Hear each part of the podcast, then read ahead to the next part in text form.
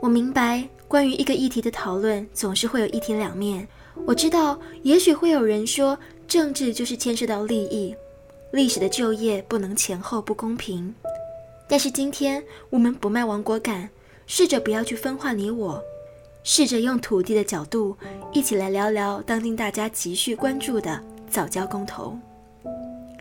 我是子涵，欢迎收听《行话效应》，听我听你。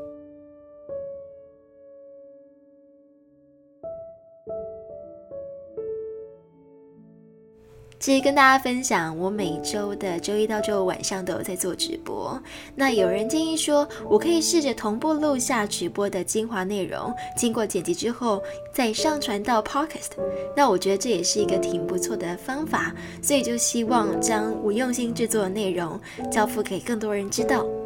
而今天呢，要为大家来整理本次早教事件的相关资讯，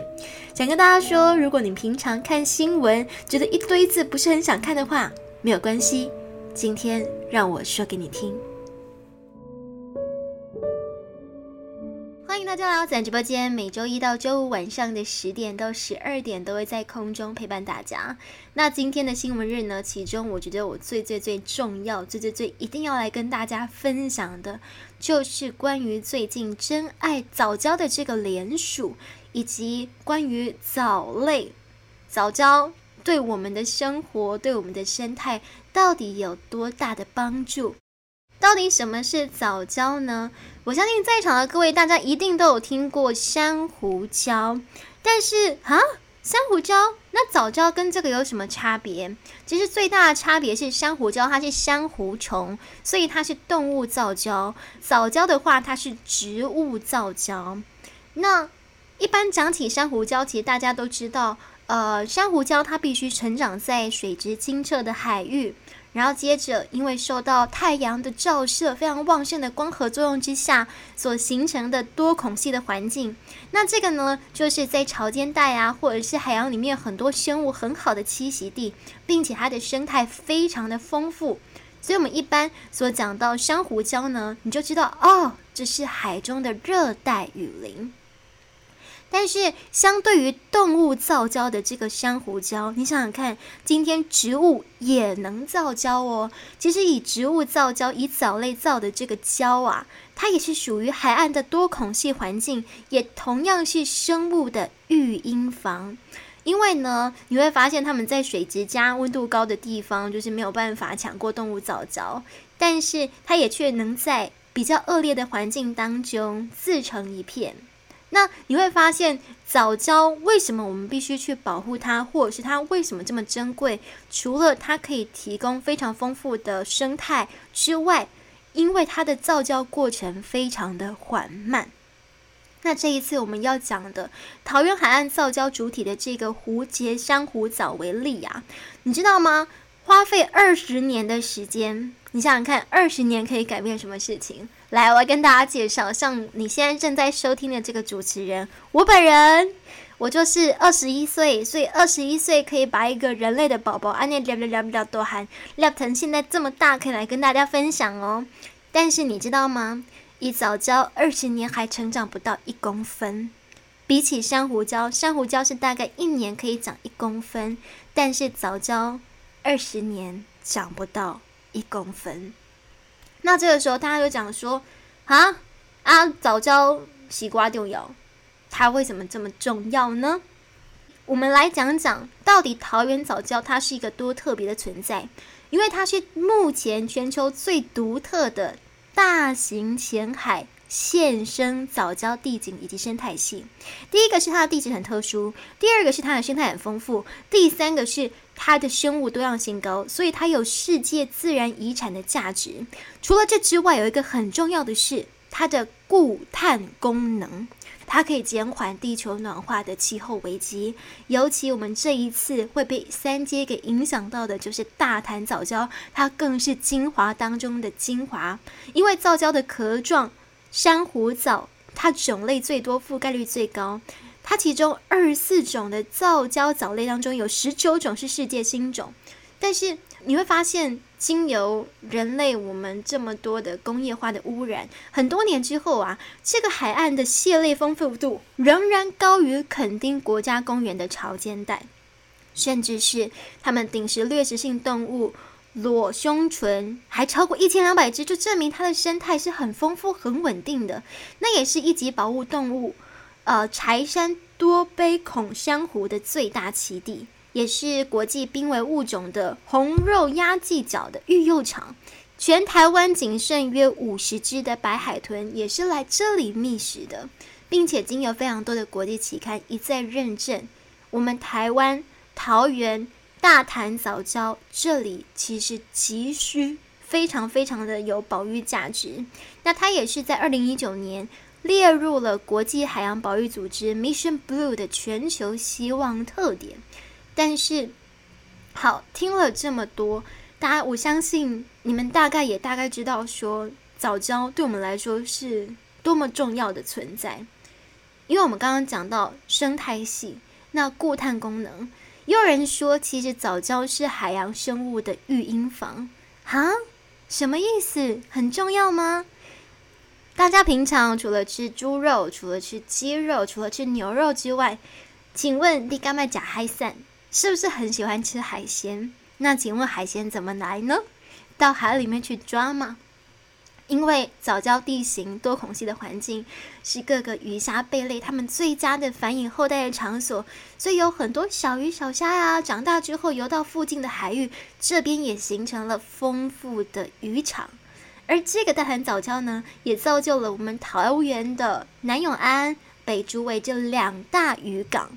而其中的永安渔港呢，则是全台唯一的客家渔港。为什么？就是因为这里的渔获非常的丰硕，也创造了独特的海客文化。而如此丰富又多样性的早教生态特色，诶，我们这个时候就想，如果今天我们要教育我们的孩子，环境保育很重要，永续环境很重要，这不就是一个最好的地方吗？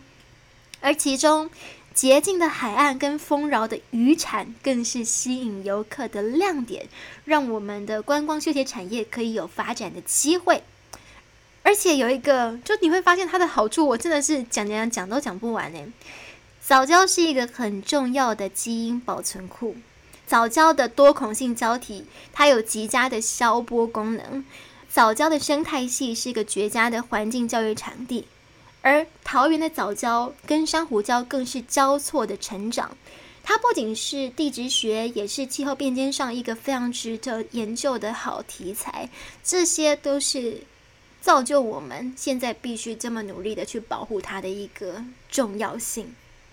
但是现在到底大家在吵什么？为什么要公投呢？哈，画心下面待机来。主要危害早教的因素，呃，我目前看到一篇文章里面，它有整理出来，叫做三个：一个是海岸建设的破坏，第二个是工业废水的污染，第三个是淤沙掩埋。其实大家如果非常想知道到底大家这些都在吵什么的话，但是你不想要看那么多次。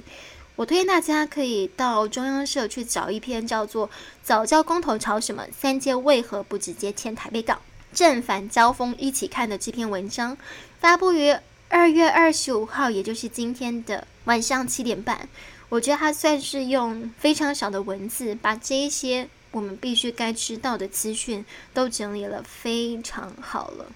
这个事件的争议到底是什么呢？因为为了配合政府的能源转型的政策啊，中油在观塘工业区新建了液化天然气的接收站。那因为它这边从南部的永安接收站到中部的台中接收站，到桃园的这边叫做第三接收站，所以你这几天会听到人家讲三接三接，其实就是这里哦。那这个工程呢，预计二零二五年完工。而二零二二年开始，十月开始就会供应台电大潭电厂新增燃气机组所需要的天然气。它为的的就是希望可以确保北部的电力供应稳定，然后希望哎用天然气可以减少空污啊，这其实对环保也不就是一个帮助吗？可是争议到底在哪里呢？是因为这个三阶的栈桥新建工程呢？其实从二零二零年的三月二十八号，就因为工作船断缆，然后搁浅，因为那个时候在作业的时候，找家的生态就疑似被破坏，我记得是破坏了零点五七公顷左右吧，然后引起大家的瞩目。于是呢，从十二月十一号。从去年的十二月十一号开始，环保团体跟桃园的民众就开始发动了这个抢救早教公投联署。好，那我们再回归过来，到底大潭早教目前面临什么样子的威胁？我们刚刚讲到这个三阶，就是我们所讲的第一个海岸建设的破坏。那你说啊，我就在那边建一个。就是天然气的接收站有什么好破坏的啊？不就是一个建筑物，我又不一定要建在早教上面，我可以建在旁边，我可以建在土地上啊。那有什么影响呢？对早教来说，最直接的伤害就是这个海岸建设，因为有很多工程呐，往往会选择填海造陆，甚至把早教直接挖除。而桃园的两大渔港呢，其实很多就是在这样子的基础之下所建立起来的，以及两千零七年在中游在观音堡生里的这个海岸呢，其实就是人家说它是对早教开膛破肚。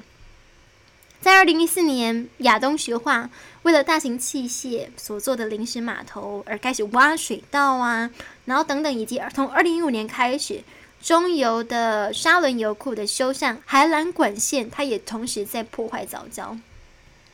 就你会发现，简单来说，我们在那边想要盖一个建设，或者是盖一个什么发电厂也好，之类种种建设也好，要么就是填海造陆嘛，我把它填平啊，因为这个地方原本凹凸不平；要么就是直接挖掉，我自己想办法。再来，我们再讲到第二个叫做工业废水污染。工业废水污染这就更直接了。大家平常在小时候读生物，应该都有读到，为什么珊瑚礁会白化？因为随着工业所排放出来的废水，或者是它的温度过高，而造成了珊瑚礁白化。工业废水的污染其实就更直接了，像是观音工业区污水处理厂的放流水体，就让树林溪数十年来都没有出现过鱼虾。而出海口的早礁，除了偶尔有随潮水而来的洄游性动物出现之外呢，平时其实都是一片死寂。而有时候礁体还随着污染水的颜色转变，你 你能想象吗？而且我们刚刚所所讲到的这个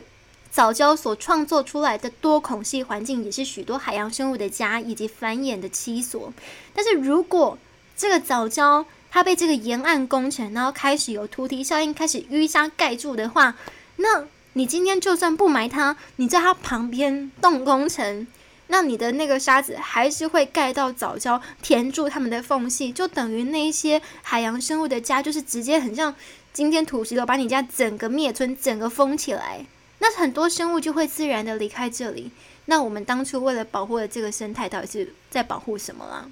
嗯。那其中早礁呢？因为本来海海洋的潮水就会涨潮、退潮，就会有时候淹没，有时候露出。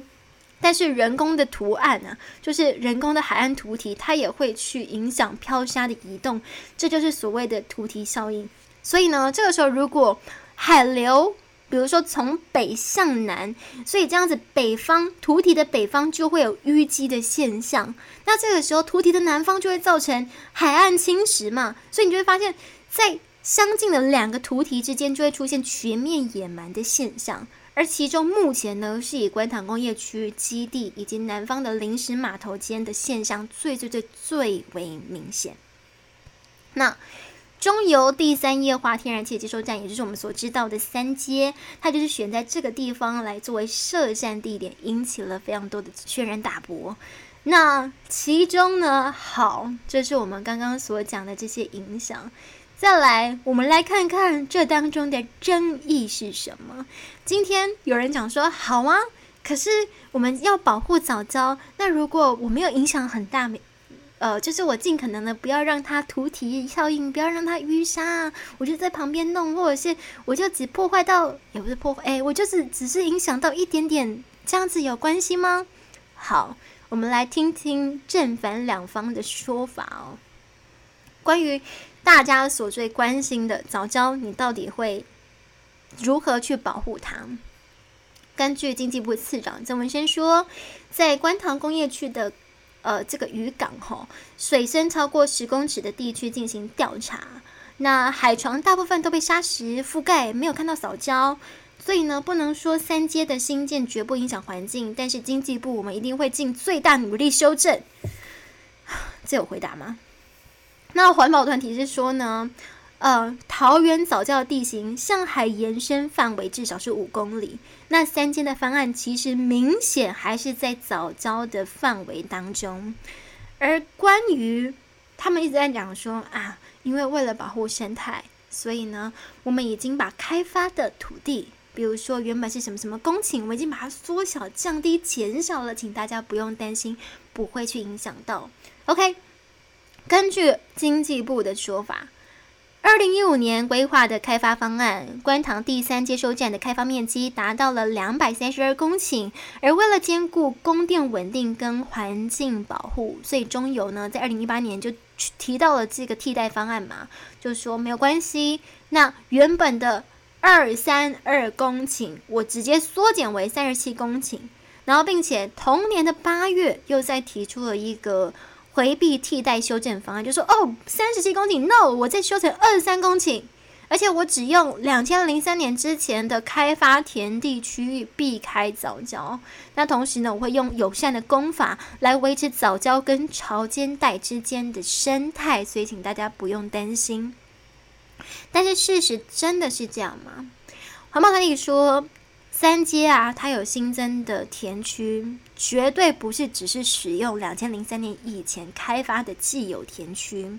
并且呢，三街由工业区跟工业港这两边所组成。那根据环评的资料，工业港它会新增填海造陆二十一公顷，而且它会设置码头海堤。北防坡堤、浚挖航道以及回水池，它影响的总面积会达到九百一十三公顷。但是中油跟经济部完全没有去提这一块，是不是在误导大众呢？而根据专家的说法，这是环保团体的说法嘛？那来听听专家是怎么说的。专家说，长期研究早教的特有生物研究保育中心的副研究员刘静瑜认为。中油的三阶工程所带来的土体效应，将会造成一端侵蚀，一端淤积，就等于你今天做的这个工程，你你在侵蚀没关系，前端的土泥泥沙你一直在侵蚀嘛，那会淤积到哪里？淤淤积到藻礁，那藻礁它就是个多孔隙的生态，你要是填填满了，那生物一样是会走啊。他说，等于是判了藻礁死刑。那对于环评的论战，到底现在进行到什么样的程度了呢？他就说，他就是拿着一张纸说：“啊，我们环评就是过啦。”环保团体是说，环评初审的时候啊，专案小组原本是认定这个案子会对早教生态有重大的影响，不应该开发。但是在二零一八年十月八号，环评大会环评过关，环保团体形容这是环评史上最黑暗的一天。而环保署的副署长詹顺贵在大会举行前则发表他的辞职声明，而随后环团发起了公投，并且以审查有重大瑕疵为由，希望可以提起行政诉讼来撤销这个环评，但是目前都遭到高等行政法院的驳回。就是这个东西，专业小组原本觉得应该会对早教有重大真的影响，就不能过嘛，但是。二零一八年的时候，那时候环评却过了，于是呢，大家就想说，那没有关系，我就提起行政诉讼，希望可以把这个东西撤回。但是高等法院觉得，嗯，全部都驳回哦。中有的说法是说，因为三阶的施工计划环评审议都通过了，也就是依法取得开发许可。那也请大家不用担心，施工的过程会针对早教来采取回避的方案，持续的维护生态。那这个时候，大家就会想说，为什么一定要盖在这里呢？就是台湾有这么多土地，台湾有这么诶，台湾没有很多土地，台湾有这么多地方，为什么偏偏要盖在大潭早教这里，你为什么不移去别的地方呢？根据环保团体的说法是。三阶设在台北港是更好的选择，可是这个等一下其实也有一个呃必须去解决或是悬档的点来跟大家聊聊。三阶他说三阶设在台北港是更好的选择，为什么呢？第一个是有许多现成的闲置土地可以供使用，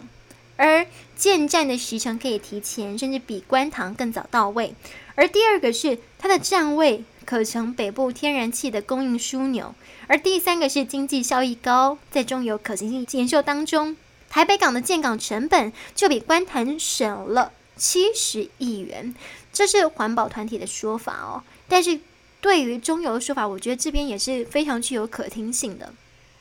中油说，台北港的方案时程其实是没有办法满足天然用气需求的，除非可以获得港务单位的同意。而填筑土方其实估计也需要十年以上，而这项工程呢，它会经过巴里地区，临近防空飞弹基地，而且又在桃机的起降航道之下，还必须取得巴里地区的居民支持、国防单位同意，才有办法来进行，同时也会影响飞行安全。而行政院是说呢，如果现在改在台北港，预计时程啊，原本是在二零二五年嘛。时程有可能将推迟十一年，而北部将会出现电力缺口。好，关于这则新闻，我来带大家看看到底行政院他们是怎么说的。中油第三座液化天然气接收站新建计划，因为受到大潭早教保育，遭环团反对，而行政院表示。三阶要更改地点换至台北港，恐怕将增加长达四十公里的天然气管线，并且整个作业会长达十一年，北部可能会出现电力缺口，因此力挺三阶盖在现地，并表示已经有各部会来持续办理。但我觉得这一部分呢，我在 IG 上有看到了另外一位，呃，他叫做海洋废人，如果大家有兴趣的话，也可以去搜寻他的频道。去搜寻他的 IG，他有整理了这个大谈早教的部分。那其中，我觉得他的观点以及中油方为什么没有办法来放弃早教呢？这个的话，我希望可以引用他所分享的这些来跟大家讲讲，到底中油开发方他们放不下什么？除了要花更多的时间、更多的钱之外。这一篇文章在海洋废人所整理的这篇文章，也有人开始提到说：啊，环评通过了，就表示那些专业人士、人家专业的环境评估人员都说可以了，那为什么我们这些死老百姓要反对呢？其实，在二零一六年到二零一八年时的这段期间呢，开了大大小小的环评会议，一共有三百四十次。但是每一次都在不完备的情况之下散会啊、没共识啊、修改下度过，而就在最后一次会议当中草草决议，这是有人所提出的一个说法或是一个可能。所以这边呢，海洋废人他也以比较客观的角度来做出一些记录，大家可以听听看哦。他说，关于开发方中油公司，他们可能会是怎么想的呢？因为从接手东鼎公司以来，其实他就已经投资了超过二十亿元，那为的就是中油公司在未来的天然气供应发展。也从一开始开发的二三二，他就讲说，对啊，两百三十二公顷，我缩减到三十七了，到现在我缩减到二十三的开发地，但是最后终于在这三百多场的环评会议中，成功的通过环评。但是现在他都已经头洗到一半了。但你要把这个场域迁址到台北港，并且还有能源替代等等的方案，这个资金的缺口实在是太庞大，就等于我过去所实施的这些，我所努力的这二十亿全部投入海底，中油公司有办法接受吗？但是我觉得，嗯，发起联署的民众以及环保团体的诉求，其实也非常可贵。环保方是说。大潭早礁是珍贵的海洋生态系，它具有丰富的生物多样性。接收站可以再另辟呀。能源更致力于调配电力。无论如何，一定要把这个早教生态给守护下来，而不是什么因为这个会议已经开了三百多场，开到不知道该怎么开了，所以最后就决定让它过吧。应该不是这样吧？而针对这个，其实有非常多的民众，大家也有这样子的共识。你你能想想，今天我们盖一个天然气的接收站，好，如果我们今天要迁到台北港，可能又再多加十一年。那一个天然气的接收站，它到底有多长的寿命呢？其实也不过三十年，或者通常一个天然气的接收站大概二十五年之后就闲置荒废了，或者是改址到其他厂。那今天一个是二十五年。一个是七千六百年，用七千六百年才有办法去形成的一个大潭早教整个生态系。我觉得当他点出这一点的时候，我相信大家就可以清楚的了解，更清楚的明白。的确，现阶段对我们来说，电力有缺口是一个非常可怕的点呢。电力缺口，那我们是有办法，就是无论是在工业发展或是民生发展，我们有办法去补足这个电力缺口吗？或者是额外的钱要谁出？额外的时间符不符合我们未来的一些发展的方向？但是我们不是一直在喊要永续环境、永续能源吗？对，那早教的价值不只是因为它生长的久，不只是因为它需要很久的时间来形成，它的价值不止于它的基因多样性，乃盖于它的教育价值、海洋研究，并且。争议性这么大的，有人说争议性这么大的国家开发案，那他就没有一场正式的公听会，就是中油跟政府大家关门决议。嗯，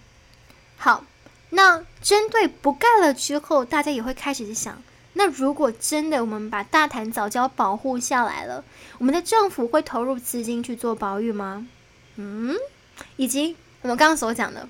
少了三间北部的电力怎么办？根据目前研究指出啊，目前应该不会有太大的影响，但是即将面对的核四重启的这个公投，将会是政府分配电力的关键。所以，综合以上种种的问题，在联署通过之后，这是我们即将该面对的。不盖了之后，政府会花钱去做保育区，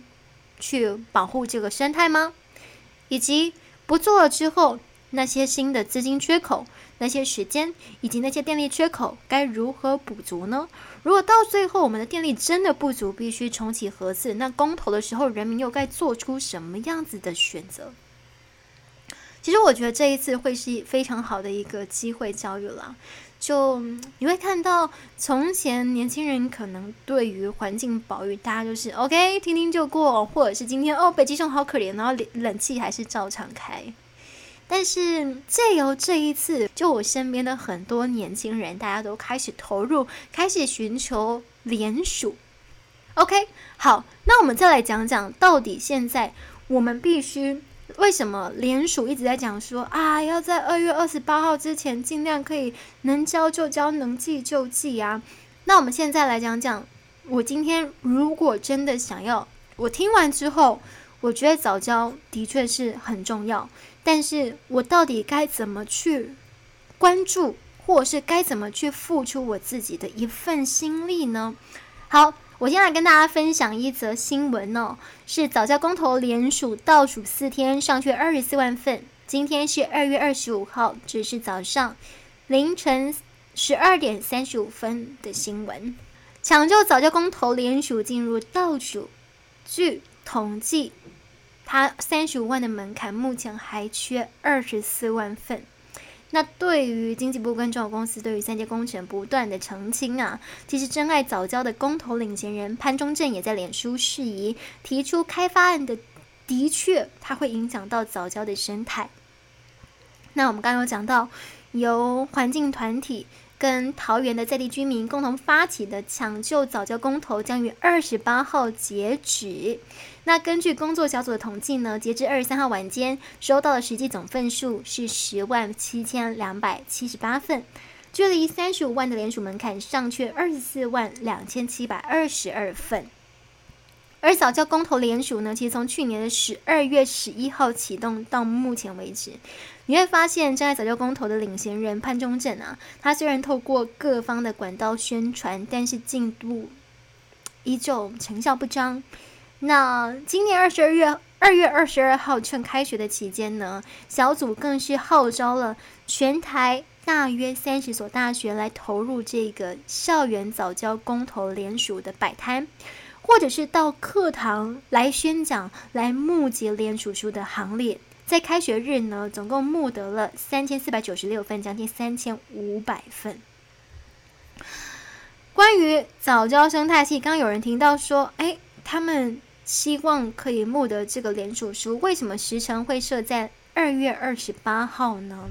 来，来跟大家讲讲，没有错，他的公投的时程是八月二十八号。为了抢在八月二十八号这个时间，就是提出这个联署，最后才能前进公投嘛。那根据中选会他所提出的一个最后期限，最后缴交期限是三月十六号。因为这么多三十五万份要怎么整理呢？因此，这个真爱早教的团队他就提出来了，到二月二十八号之前，请各分会还有所有的志工伙伴，还有热心民众以及联署据点等等，将手上现有的所有的联署书都在二二八之前寄出，这是第一批。好，再来，你说二月二十八号到三月十号这段时间我就来不及了吗？也不是，这是最后冲刺期。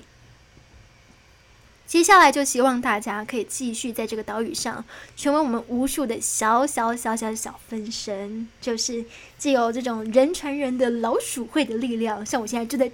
正正在做这件事情哦，向你的亲朋好友、同事、邻居们持续的去募集连署书，在三月十号之前寄出。这是第二批，所以距离二月二十八号到三月十号中间还有十天，将近一个礼拜多的时间。到最后，你想说啊，三月十号到三月十六号这边的话，我们就不能连署了吗？还可以，但是这方面，如果你身边的人大部分都已经签了，那还有一些想要签的也没有问题。在十号到十六号当中，如果还有一些小小量的零星数量，就还可以消化，就可以持续处理。对，没错，所以在这段时间当中，我们就是努力在三月十六号之前，希望可以距离这个三十五万的门槛可以更进一步，进一步的让全国人民，让我们有办法去决定这件事情，决定我们台湾土地的价值，去认识到，去认识到我们的生态。去了解现在当今所必须去面对、必须去解决的议题，我觉得其实这是一个很好的机会，让我们去了解哦，原来台湾从前如果没有早教公投，你知道早教是在干嘛的吗？你知道我最近听到早教，我唯一就只有一个我在电视台工作的摄影大哥，然后我们那天去台中图书馆，他刚好有一个藻类的常态展。然后说哦，枣很好哎，嗯，枣很好。那我那个时候就问他说，请问枣是哪里好呢？他说枣不只有很高的经济价值，它还可以拿来有非常多丰富的营养。除了这之外，它可以固碳，它可以帮我们消化多少的二氧化碳呢？然后到当下我就觉得哇，对，的确，在那之前我们大部分的人可能大家就都没有去关心到的这个议题，我觉得这也是很好的一次机会教育。好的。那我来看看大家的留言。时光旅人说：“大家一起保护自然生态，欢迎朋友们热爱大自然生态的你我一同联署。”没错。以上是今天的真爱早教公投分享，而今天呢，其实比较偏向咨询会诊，虽然说多少还是会显露出一些个人的立场，但还是希望能以比较客观的方式来呈现。那如果有哪里不足的地方，还请大家多多指教，多多包涵。也希望可以接收到每个人更多不一样的观点。而最后，我想说的是，今天无关政治，我已经连署了。无论最后如何，我希望可以为早教争取多一点时间。那你呢？感谢你收听今天的好话效应。如果喜欢的话呢，欢迎分享给你身边的朋友。还有，记得多听几次。直接到 IG 搜寻“喊话效应”就可以找到我的账号了。我是子涵，我们下次见。